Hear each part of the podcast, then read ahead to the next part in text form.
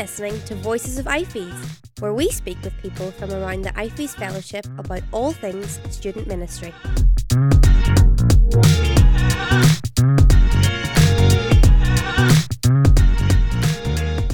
Hello and welcome to Voices of IFES. I'm Maeva and today I'm joined by Julia Tilford. Hello, Julia. Hi. How are you?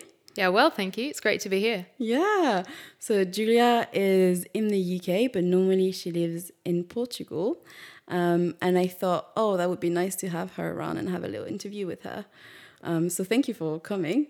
It was very cool. Yeah, no pleasure. Um, so I don't really know Julia. I know her husband that is going to work with her um, in with GBU Portugal.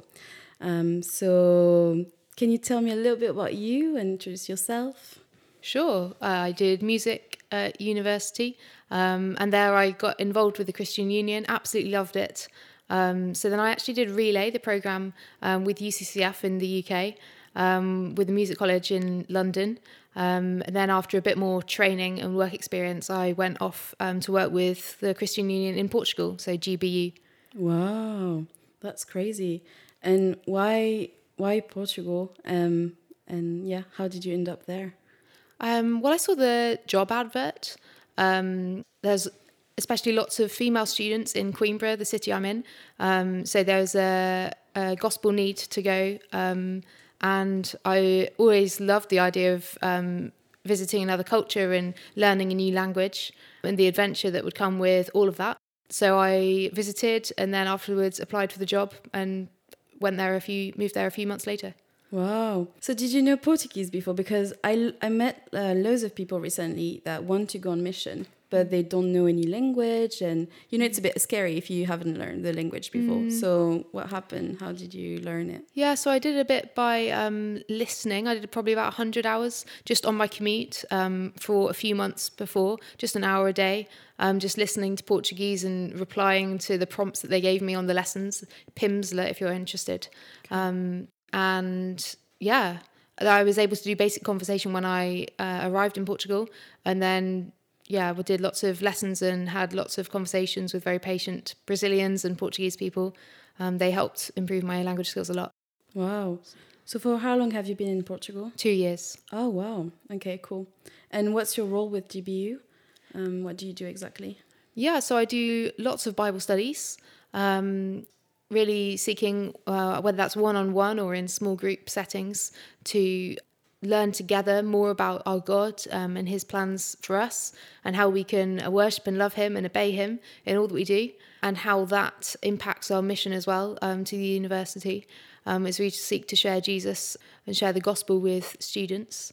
Yeah, also, I've been writing Bible studies with another staff worker, which we then send off to students all over the country so that they can learn more about Jesus through the Bible as well, hopefully, with the questions we've used um, helping them a bit on their way. Wow, that's awesome. Yeah. Do you have like, so do you have any co-workers or are you on your own? Yeah, no, so I'm really grateful uh, to be working with one or two other staff workers um, in the city and then there's probably three or four others around the country. Okay. So, can you tell me a little bit about the Christian context in Portugal? Mm. So, it's um, sort of probably a bit post Catholic. So, um, grandparent age would probably uh, mainly identify as Catholic. The student age population would probably be about half and half um, Catholic, agnostic, and atheist being the other half, I guess. Probably in for both of those categories, it will be what they've fallen into rather than what they've necessarily thought and considered about carefully. So I think actually when people there are obviously there's there's lots of people who aren't at all interested in Jesus, but I think lots of people haven't really considered who he is before. And so if they meet someone friendly who actually takes Jesus seriously, then they are interested to find out why they why they believe that Jesus is so important and what that might mean for for them too. Okay. And how is the culture different compared to um, in England? Good question. It's probably more uh, relational, so it's a bit more influenced by the hot climate culture. So people would probably be a bit later. They wouldn't be quite as on time for meetings, and then also they would love to chat, so keep keep going after after the study even in Portugal, we also did a bit of first contact work on the street, giving out flyers and sweets um, to sort of broaden the number of people who we could share our events week with, our mission week. I suppose, yes, because um, the Portuguese are so um, family orientated, it means that they don't have many friends. Even the students probably it would, on average, have one or two um, people who they actually know outside of their family who would be a proper friend. Um, so I guess that makes the the mission field feels a bit more naturally limited, which um, has has its challenges. I don't want to stop their allegiance to their family. I think that's a wonderful and beautiful thing. But I would also be trying to encourage the students to be more outgoing and befriend a wider uh, range of students so that they, their life can be enriched, but also so that more people can hear about Jesus mm. through them thank you for sharing those stuff. Um, I think it's very interesting to hear about like all those culture shock everywhere in the in in the world, and mm. even more it's very interesting because even within Europe, there's very in depending on every country, there's very different cultures. Um, so yeah, and we were talking a bit before, and I was very surprised to hear. Um, yeah, how Portugal is different. I've never been to Portugal, so I don't really know anything about it. So, can you share with me um, a testimony that you have from your time in Portugal? Yeah. So um, there was a a girl who just when lockdown started, um, actually started watching um, a church on YouTube and also uh, coming along to the GBU Coimbra meetings online. Her father is really anti Christian things. So she wasn't allowed to, or she makes sure she d- never says Jesus or anything when she's on a um, on a call. She basically doesn't say anything. But she she was very interested in Christianity. Like probably one of our most regular members, um, really um, committed to finding more about Jesus. And over the course of the last year or so, she's gradually discovered more and more about him and put her faith and trust in Jesus um, as um, as a Christian uh, living um, according with Jesus' ways. Um, so it's been really wonderful to see her come to faith and how um, she really wants to grow. She's been um, reading the Bible every day and chatting with her aunt about um, any questions she has. Um, her growth and hunger for the word is really inspiring. Oh, wow. That's very cool. Also, Julia's husband is here with us, Johnny. Hi, Johnny. Hi, Maeva. Um, so you're going to start working with GBU in a few weeks. How are you feeling about it? Um, because it's a very new thing for you. Mm. Thanks. Um, thanks for having me on.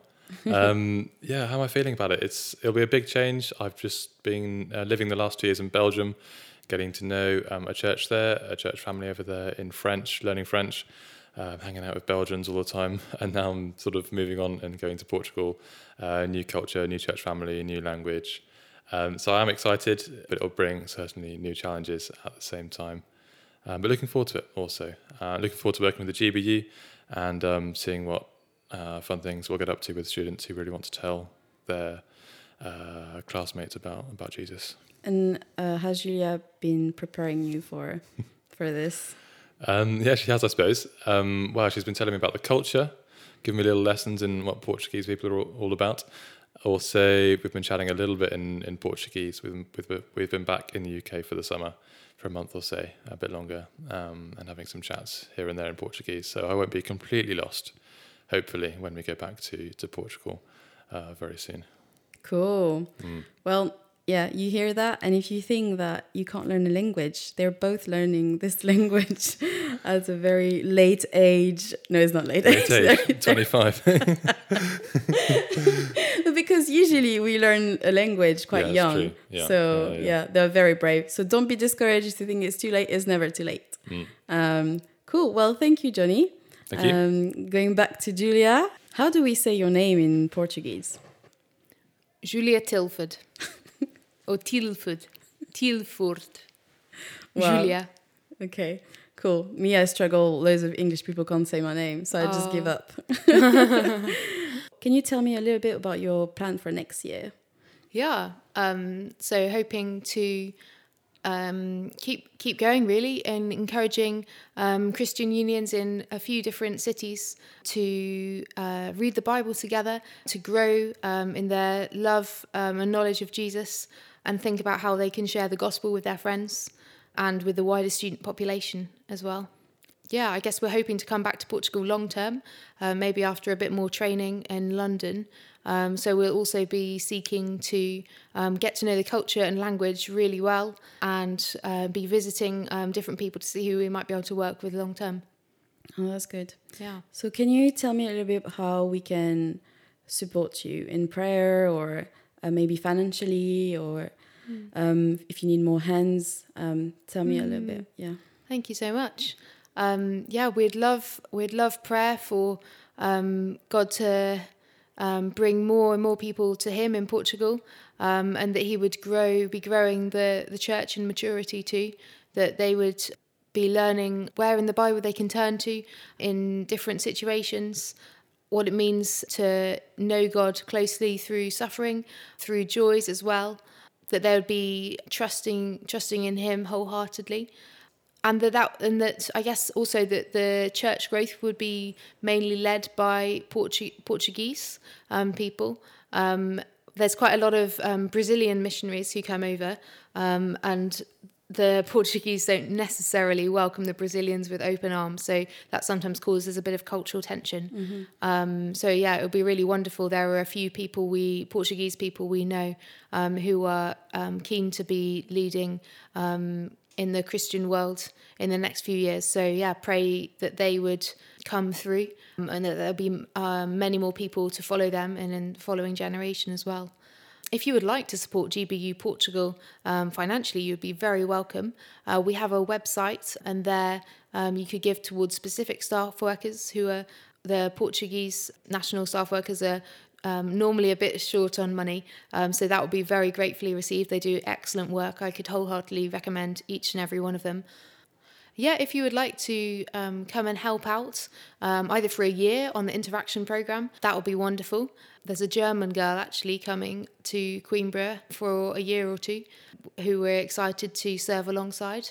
Or if you wanted to come just for a week and help out with the mission week or something like that, that would be wonderful.